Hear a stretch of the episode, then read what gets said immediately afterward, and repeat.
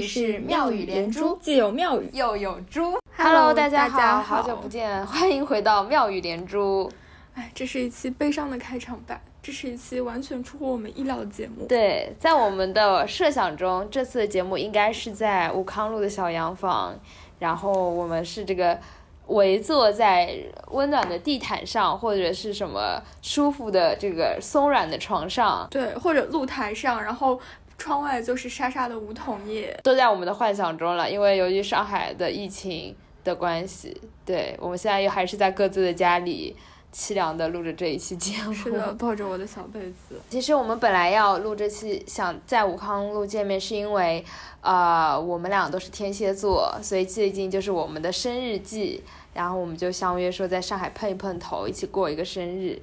所以，嗯，就觉得二零二零年还是蛮特别的吧，就是好多事情都跟常规的不一样，然后可能都会有一些出乎意料的安排。是的呢。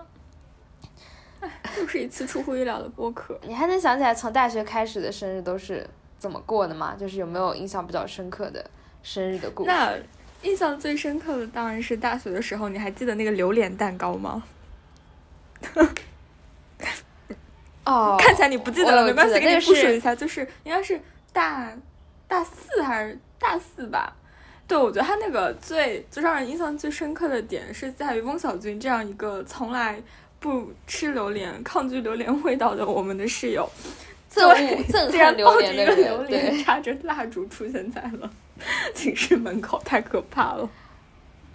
对，在此对翁女士表现一下我觉得我们那时候好用心哦。哎希望我们可以和翁女士早日团聚。我的比较有印象的生日也是跟就是我们六三幺四一起过，就是去年、嗯，你们一起飞到深圳来，然后我们租了一个无敌落地窗，就是那种榻榻米的房子，对，然后有个落地窗，然后我们就说要看看日出什么的，然后就只是做到了是说把那个窗帘提前一晚上先把那个窗帘拉开一点，然后 闹钟响的时候我就睁开我的双眼往窗外望了一下，拍了张照片，这个日出就算看过了。但那个房子真的很棒。哎，去年的我们是那么的自由。是的，而且我们还一起去做了马杀鸡。啊，我真的觉得深圳的服务行业好棒啊！好像明明过去那么多，就是好好几年，大学到现在、其实也有嗯六七年了，但是突然一下子想，好像还只能想到这几个，就是我们都有关系的，然后是大家一起过的，我觉得还蛮有意思的。好像也有年生日，我记得是我们，好像是我生日吧，就我们在晚上十一点决定说，那我们就啊出去唱歌，就是看能不能然后通宵唱歌。你睡着了，然后就是那一次，对我睡着，而且我们很搞笑，就还带着毯子，就在书包里背着那个小毯子，因为想到说后半夜会比较冷，然后看看看看冲出去。到那边大概唱一唱，唱一唱，然后开始在那边入睡，就是盖着那个毯子入睡。然后你跟小军在那边是聊天吧，反正我就是这个伴着你们断断续续的声音，我就睡着了睡。着很早，我记得。然后我跟王小军就两个人在那边，不知道我们好像甚至有可能在唱爱豆歌曲还是怎样，不记得了。反正就嗯，然后看着两个睡得非常香的人，觉得那个画面好好玩。对，而且我觉得那个时候睡得好香哦，而且我一边睡一边想，我再也不要通宵唱歌。就非常有纪念 意义。就是我那时候我们就很纠结，到底要不要出门。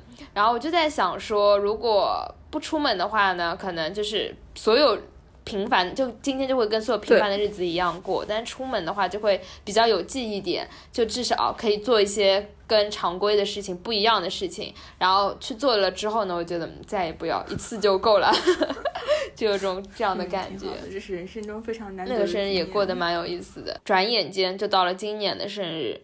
今年的生日跟往年有没有什么不同呢？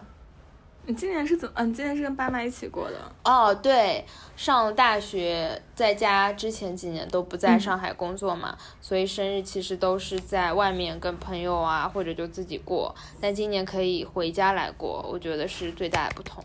然我这一点还蛮开心的。生日其实跟爸妈的关联也非常大嘛，就我老妈辛苦把我生下来，辛苦的那一天妈所以能跟对能跟家人过，我觉得还蛮幸福的。我其实我那天就就我的事儿是一个非常悲惨的故事，就好好方面是那天我妈也在北京，然后我妈就应该来这里陪我加了小半天的班，在在在早上的时候，然后给我送了个苹果，然后突然回家了，然后。对，忽然忽然回家了。然后悲伤的就是我生日那天正好是我们团队的双运会，就是那种比较重要，会需要大家写很多材料准备的会。然后又因为时差的关系，我们是晚上十点开，开十一点。哎，然后我就十一点回家，然后点了日料外卖，孤独寂寞冷的吃掉了那个鳗鱼饭。哎，这是一个非常悲伤的故事。然后本来想说，哎，我们这个周末可以快乐的补救一下，然后也没有补救的途径了。哎。哎，我们还可以晚点再补救。但是我想到说，这个故事好打工人哦，就是打工人心酸心酸故事录吗？我我去，就是我去 反思。我想说，今年生日和往年最大的不同，就是我觉得往年生日是会有很多愿望的，就是什么。就要不然就是啊，我要做个好人，然后什么啊，我要好好学习，大学的时候我要好好工作。今年就是我只想不打工了，我没有别的愿望。如何才能不打工？真是一个永恒的命题。不知道啊，暴富吧，明天去买彩票。对，从我们第一期到第十期都在思考如何才能不打工。打工真的太苦了。我那天还问我妈，哎，这个段子跟你讲过两遍了，再给你讲一遍。问我妈说能不能养我，我妈说只能养我这一。我把这个段子也传递了给我妈了，然后我大概，我妈说。哦，可是我一天都养不起你，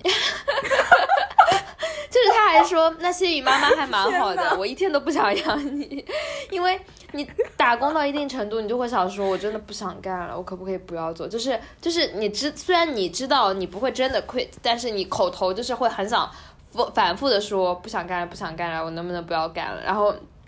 这时候我就跟我妈说：“了妈，我不干也可以吧？你看，幸运妈妈还能养他一天。”然后还都说：“可是我一天都不想养你，就是把退路给你直接断掉。”唉，太惨了，打工人包头痛哭。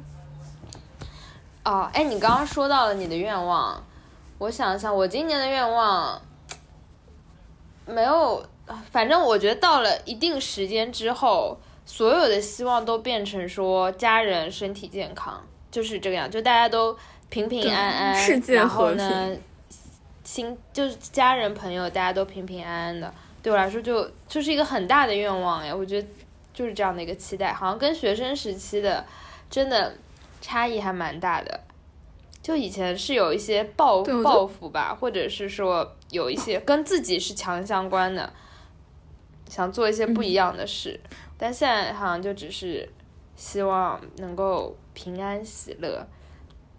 就觉得挺好的，嗯，就是从想要一些非常具象的东西，然后变成了就，唉，平静的活着就好了。是的，但我觉得这个转变可能也不知道是好是坏。以前应该算是不不懂少不跟少不知事吧，所以会把很多事情想的很简单，或者是说会把一些事情寄托在生日愿望上，但是现在就会觉得说。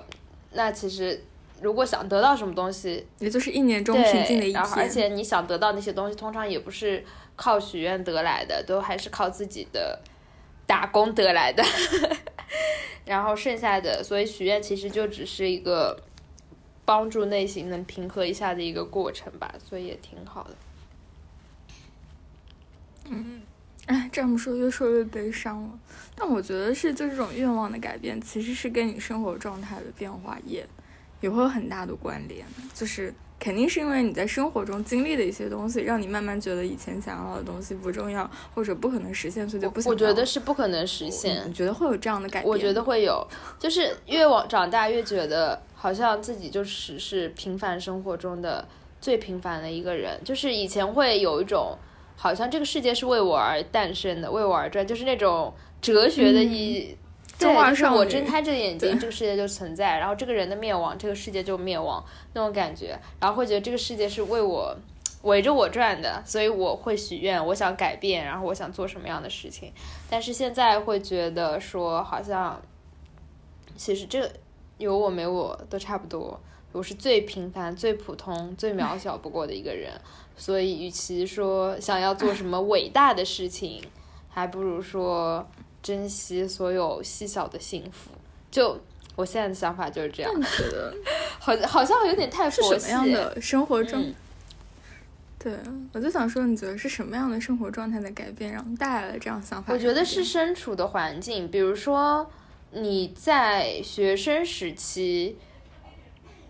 在上大学的时候，好像学校会给你，我我常常说，我觉得我们学校会给你一种使命感。责任感好像是说，我给你的这些教育不是为了你眼前的苟且，是真的希望你能够成为国之重器，承担起一份责任。每一个同学走出去，然后发现国家对，然后我就就就那个时候，我是真的很有使命感的一个感觉。但是当你去打工，走进社会开始打工之后，你就知道你就只是一颗螺丝钉，而且他这个你。个人的职责的变化，只是因为你这个螺丝钉的位置不一样。就你可能在第一份工作的时候是一颗螺丝钉，在下一份工作的时候，你可能是一个那个那个叫什么铁片，就是指垫片。然后再下一份工作，你可能是一个椅子腿之类的，就是你不会改变你的这个身份，只是你的用处用法不一样。就我觉得工作给人这种强压迫的感觉。我之前还看到一个是说，我们以为自己跟父辈有很大的不同，因为我们可能走在这个坐在光鲜亮丽的办公室里，然后对着电脑，技术含量会比可能父辈他们是这种呃什么是真的是生产线啊或者这种。这种流水线上的要工种要高级很多，但实际上这只是这个经济结构的差异化的变化造成的。我们跟几十年前的流水线上的女工是没有任何本质上的差异的。我觉得这句话说的非常对，就是如果你跳脱开来审视这一切的话，有的时候你会觉得我好像很重要，就是不然为什么晚上十点钟还有人要打我电话呢？但是你再跳脱出来看，我不就是那个。是二十年前在生产线上倒夜班的女工吗？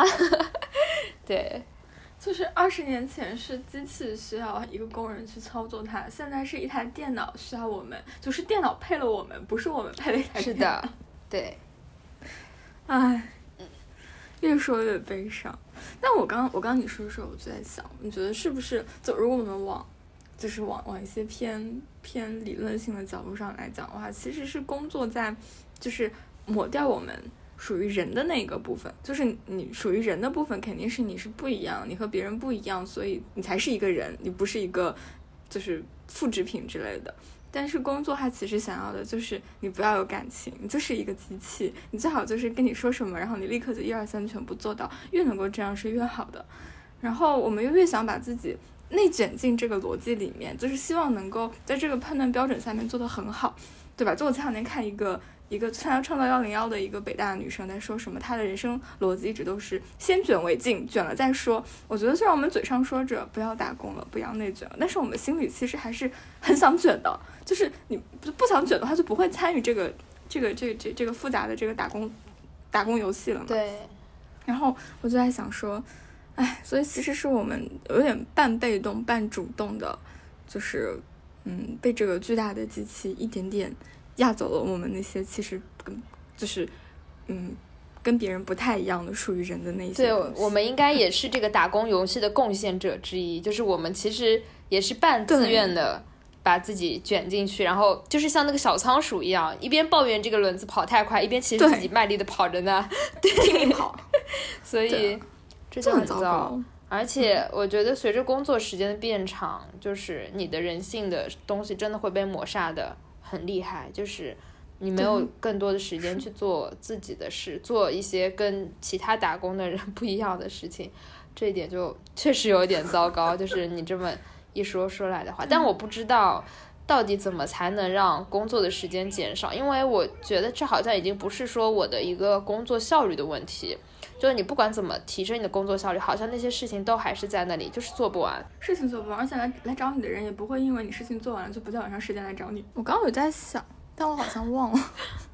就我在想说，就是我觉得可能刚开始工作，我们之前应该有聊过。刚开始工作那个阶段，你是在对工作寄予一些什么东西？就你不觉得自己是个打工人，不觉得自己是个螺丝钉，你是觉得我要改变一些什么，我要创作一些什么？所以那个时候你是对工作有期待的。但是呢，就是现实往往就是因为你对工作的期待和工作对你的期待是不一致的。你在红花上面要成就、要创造、要结果，他从你身上要的就只是，请安心做好一个螺丝钉，不要有任何期待。然后这种就是摩擦，摩擦到了最后，其实就要不然你认输，要不然他认输，他是不可能认输的，所以就是你认输。你认输的结果就是，哎，算了，不要期待了，做一个平静的打工人吧。我觉得这是我们可能到现在为止，就是为什么会这样，哎。打工人好累，但是还是要去平静的打工。是的，而且原因，就如果我们可以对抗跳出去，可能也就结束了；或者我们就是从来没有想过，没有对他有过任何期待，我们从一开始就安心的做一颗螺丝，那可能也还好。问题就是你又又又觉得不是很甘心，但是又要去这样打工下去。对我之前看到一个美剧叫《Emily in Paris》，就是一个美国的，啊、对，然后他他就去。美国女人想要内卷欧洲对，然后那个法国人说：“你这根本就不对啊！就是我们都是把，呃，工作是生活的一部分，是为生活服务的，你怎么可以反过来说你很享受工作？你是不是不正常？”就我觉得这个剧有点太美式的思维，就最后这个 Emily 非常成功的打入了法国内部，把大家都反正所有法国对优秀的法国朋友搞不定的事情都他都能一手熨平。然后呢，法国的男人见一个爱上他一个，就类似这样子。但就是一个美国的爽文，我觉得就是美国女孩爽剧这种感觉。但是那句话我是觉得还蛮有意思的，就是我们好像。生时间生活的重心变成了工作，就真的生活变成为是工作服务。因为我常常觉得，有的时候我吃饭的时候也没有办法好好吃饭，然后睡觉的时候也没办法好好睡觉，周末的时候也没办法好好的度过周末，就总在想着工作的事情。我觉得这状态真的太糟糕。就是他好像有一种潜移默化的声音是说，你这样是一个负责任的表现，因为你要及时响应别人的需求，然后你要呃在。非工作时间间隙也要去思考一下你工作的事情，那其实你真的工作时间你就会更 ready。但是我仔细一想，我觉得这件事，这就是内卷大神的教这就是一个 职场 PUA，就我也不知道是谁想出来的，反正就是莫名其妙这个氛围就席卷了每一个人，所以我就觉得很糟糕。哎，天呐，就是我觉得想讲到这里，除了就整体就是有种无能为为力的感觉，就是虽然我知道这一切都不合理，但我还是。在这个过程，在这个过程里，并且希望成为这个过程中做的比较好的那一个，这个这是不是有点糟糕？就是，对，这其实就是一边觉得他不对，然后一边在帮助他运运转越来越顺利，有这种感觉，但也没有什么办法。你说，你说，就是大学的时候，我们能够想到三年之后我们会 充满着这样的疑问？我觉得大学的时候。完全不会想到我们会过这么苦吧？就是，或者说也不一定苦，就是没想到生活是这个样子。那个时候真的还蛮多期待的，然后总真的是觉得自己可以挥斥方遒，就有这种感觉。但真的工作之后呢？那如果你说说看，就想说，如果让你现在去跟你大学时候的自己对话，你会想对他说什么？好好学习，珍惜当下。啊，好好好好那但那时候我觉得学习是很快乐，当学生是很快乐的事情，就是你享受别人对你的输入，然后你自己去消化，然后自己去琢磨，然后其实你成绩考的好坏这件事情，你只要你对得起那自己，其实没有别人会对你做什么要求，所以你就享受那个学习的过程。通常结果也不会太坏嘛，对吧？然后学到一些东西，享受这个过程。我觉得，而且是环境也很就等于是为对，然后也没有人会那个排名排序，其实都没有那么重要。然后很多事情你做了，对好或者不好也都没那么重要。更重要就是你自己在怎么说接受被别人输入的那个过程中，等到工作之后，可就没有这么多被输入的时候喽，都是自己就被榨干了，然后。还有就是，嗯，享受寒暑假所有的假期，我觉得我们当时还蛮可惜的，就是都拿来实习。其实你是工生命中有的是时间工作，但那个时候不知道，对，学生时期也在被内卷，就是因为所有人都在实习，所以我们也拿去实习。但其实应该多，现在想起来，当时最光鲜的一些记忆是关于交换啊，或者是我们一起出去旅行啊，就这些事情。看似浪费时光，但其实是，但都好开心哦，非常美的回忆，我就觉得非常珍贵的记忆。对，就是五年之后，不是不是五年之后，三年之后，你根本不会想起你大四那年做了什么样的实习，就做了哪些苦逼的工作，有了一些怎样的成长，你只会想起来啊，我去了哪里玩，或或者就是，嗯，我吃了什么，哎，好吃的东西，这肯定是我们干了什么傻事。啊，对，这个还是会记得的。对对啊，你呢？你有想对那个时期的自己说的话吗？我觉得就很像，就是把握时间，好好做点想做的事情，别卷了，没什么好卷的。就哎，但是呢，话是这样讲哦，就是我觉得你现在去看看现在那些年轻的、年轻的学弟学妹，就觉得他们其实你真的处于他们的那个位置上的时候，如果你不去做实习，不去做那些社工，可能心里会很不安。对，就真的所有身边所有人都在做，而且而且好像听说现在反正比我们那个时候卷的又更厉害了。就可能我们那时候大二暑假实习，大家都觉得你可能算是一个稍微比较早一点，大家更更正常节奏可能大三或者大三暑假这样。现在他们变到大一暑假，所以就嗯，哎，天呐，为这些学弟学妹们祝福吧，干杯！对，而且我们那个时候，你觉不觉得见到一些稍微比我们大三四，就是已经工作的学长学姐，他们反而都挺佛系的，都是劝我们要享受生活，然后我们都听不，这不就是现对，在然后我们那时候都听不进去，都觉得说学姐你。怎么？你不能自己成功了，就让别人偷懒呀？就这种感觉。天呐，你说的好有道理。那对，就这就跟你讲大一的时候，就当时前外就我们院长前外说什么，要珍视无用知识的有用性，多学一些哪怕很难，可能学分机会没有那么好看，但是很有用的知识。然后学长学姐就会跟你说，别听他的，选容易拿高分的。其实就是一个逻辑，就是你是要短期过得更快乐，也不是更快乐吧，就短期更容易得到一些对，成就，还是你想要长期过得更开心？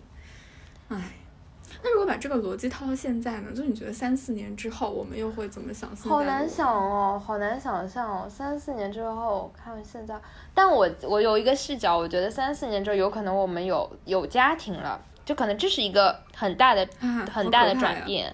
然后第二个是有可能我们是有呃管理的岗位，就相比现在来说，可能最大的差别就是这两个吧，就是。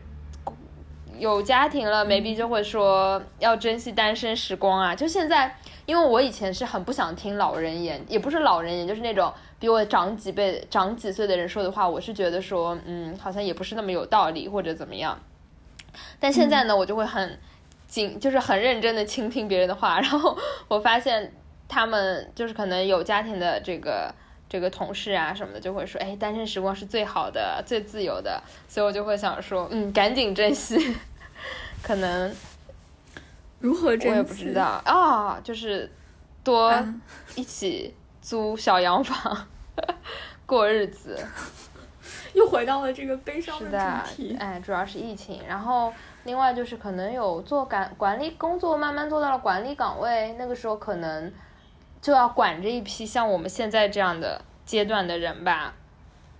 对那时候可能会觉得说，哎，以前真是不懂事，怎么都不能理理解老板的良苦用心。原来老板是这么想的，原来老板都是为我好。那就是那就又被同化，被同化的更厉害了。但我觉得啊，但是你说就我是在想说，就这两个条件合并在一起，你觉得你身边的工作环境里面有那种就是同事把家庭和事业兼顾的很好的我觉得女性吗？我我感觉我身边全都未婚呀。哦，其实我这边也很少，但我觉得这都看心态，就是兼顾的好或者不好，只只是你自己高兴不高兴而已。就是可能两个人兼顾的都差不多，就是因为你不可能有绝对性上的兼顾的非常好这件事情，但是你自己挺嗯高兴的，你觉得哦，我陪家人的时间很。很质量很高，然后我工作时间很投入，我都很满意。哪怕可能家人也没觉得你多好，工作表现也一般，但你自己高兴，这就说明这两件事你平衡好了。我现在觉得一切都不要去管外在怎么评价，先自己心态 调整调整好，可能就还好。不然我我觉得越工作越觉得职场对女性真的很困难，有很多难的事。我们已经算比较顺利的了。但我觉得还是有更多的女生，或者是说在下一个阶段的话，会遇到更多的阻碍吧。你有啥感想吗？对于这个 work-life balance 这件事情？我我我我希望三四年之后的我不再工作，真的吗？但如果要是达成这件事情，不再就是打工，就是就是就是你没有办法完全跳脱出去。我只能说，希望可能三四年之后找到了自己想学的东西，然后去读个书，靠读书来短短暂逃离一下。但你最后还是要回到这个这个这个世界里，大东亚内卷圈的嘛。对啊，就是我现在因为工作的原因会接触很多欧洲的同事嘛，我觉得他们真的就是很多人都可能念了两两两个 master，就两个 master 起步的这种，就好像在他们的那个整个社会环境里面没有没有这样 peer pressure 说你什么一定要早点开始工作，或者你什么什么岁的时候你一定要做到什么什么样的 level，感觉对他们来讲就是。啊，我可以，比如说本科毕业，然后觉得想要去北欧读个书，然后就读个书，然后读完，然后想去再去哪里找工作，就在那里读一个书，好像也是很正常的事情。我就哎，哎，对，可真我觉得他们！可能就是西方的环境，他们本身更发达，然后他们没有那么急迫的要赚钱的一个需求，所以整体就不，我觉得美国人也是很我觉得美国也是个内就是卷的，这个好，这个现象只有英国，只有只有在欧洲身上好像还有澳洲点点。，你还记得我们的朋友吗？哦，我们哦，我还记得我们的朋友 Kenny，不知道你会不会听这一期？如果听到了，哎，其实你可能对，他也也听不懂。听不懂，对，其但是你想他在念书的时候 在我们兢兢业业，必须觉得每一周每一个学期都要做什么事，都要做什么事，完成什么实习，学分积到多少的时候，他可是他对他知道知道非常，而且他一直在换不同的方向，他就是先学法律，又学电子，又学经济，就是他就是觉得哦不适合我，我就再换一个，不适合我再换一个，所以就其实蛮自在的，而且也很也没有受什么影响，就是他没有那种呃循规蹈矩的来发展，但是也很好，也过得很开心，也没有换对啊哪里去啊，感觉他现在非常开心。对，假如你现在是个自由人，你会想干嘛呢？嗯，好难想哦，我想想看，我好像旅行、看书也没干嘛，可能又会想打工，哎，就是没有什么 特别想做的事。啊！天呐！你呢？你有你有对，我？觉得你还记得我我。你还记得我们之前跟田哥聊的时候，不就是说，就是很很，就是你觉得好像很很忙的时候会想闲下来，但闲下来的时候会发现自己其实没什么对啊，我们就是这种没有个性的人呀，也没有什么动力天。呐，好糟糕！哦，我想拍纪录片，我想到了，你想拍什么？可以拍。你，我因为啊？拍一个女孩的成长过程之类的。那那你肯定要先穿越回我小时候，就从她二十多岁开始拍吧。好吧？就拍到我们都嗯都老了，就可能这个节目已经录到第几百期的时候。哎呀，我觉得这个节目真是给我们很好的礼物，就是我们这一个这一年的很多次的回顾啊，很多的想法。我是觉得这个节目真是对我们来说是一个很好的礼物，虽然没有什么听众朋友，但是对，反正本来就是我们自己的生活记录。对的，但如果有听众朋友听到这里的话，也很感激你一直支持着我们，然后听两个女孩碎碎念。大概是暗恋我们吧，不容易。除了我们爸妈之外，不然还有谁会听呢？那我们这一期生又是一年生日季，其实怎么说呢，就是两个人一边想摆脱打工，一边又把百分之九十的篇幅都花在了聊打工这个话题上。希望我们都平安喜乐，更早日不对再打工。更得自由吧。不管是节目中的你我，还是五年后的你我，还是正在听我们节目的听众朋友，对，都希望大家平安喜乐，更得自由。好，那今天节目就到这里，拜拜。谢谢大家，拜拜。